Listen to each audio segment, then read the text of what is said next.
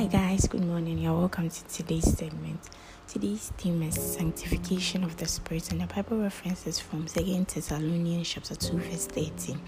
God had from the beginning chosen you to salvation through sanctification of the Spirit and belief of the truth. Sanctification is part of the ministry of the Holy Spirit in our lives.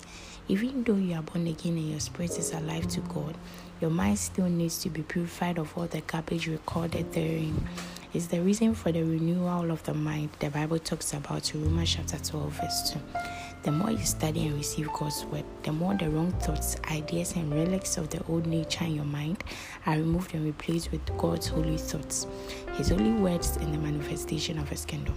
That's why the Bible says, Let the word of God dwell in you richly. Colossians chapter 3, verse 16 that desire to do the wrong things, to go in the way of the world, to make the wrong choice, only the word of God can get rid of it. So Romans chapter 12 verse 1 says, I beseech you therefore, brethren, by the mercies of God, that ye present your bodies a living sacrifice, holy, acceptable unto God, which is your reasonable service. Notice that he is addressing God's people and not the people of the world. Don't yield your mind to sin. Don't yield it as an instrument of unrighteousness. You are a sanctified person.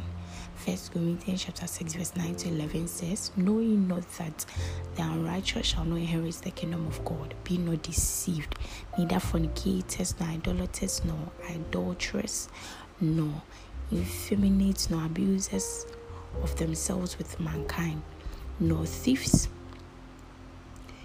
nor covetous, nor drunkards, nor revilers, nor extortioners shall inherit the kingdom of God. And such were some of you. But ye are washed, but ye are sanctified, but ye are justified in the name of the Lord Jesus and by the Spirit of our God.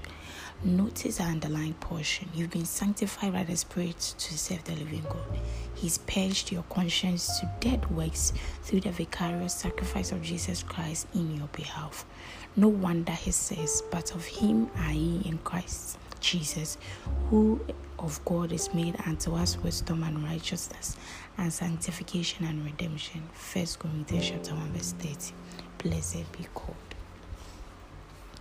For further study, kindly read First Peter chapter 1 verse 1 to 2, 2 Timothy chapter 2 verse 21, First Corinthians chapter 6 verse 19 to 20. If you are taking the Bible in one year, Revelation chapter 3 verse 7 to 22, and Hosea chapter 7, 8, 9, and 10. If you're taking the Bible in two years, John chapter 19 verse 23 to 37, and Second Chronicles chapters 23 and 24. Today's message is talking about sanctification of the spirit, sanctification unto God. Be not trans- be not conformed to this world, but be transformed by the renewal of your mind. The word of God is the only thing that can build your spirit. So as you you are born again and you've given your life to Christ, remember that you were once in the world, and the only way to get rid of the world completely is for you to yield yourself to the word of God to wash you and for you to stand somewhere Sunday and say that I used to like this but now I'm no more because I have Jesus Christ. Hallelujah. I love you dearly. Enjoy the rest of your day and I'll speak to you tomorrow. Bye bye.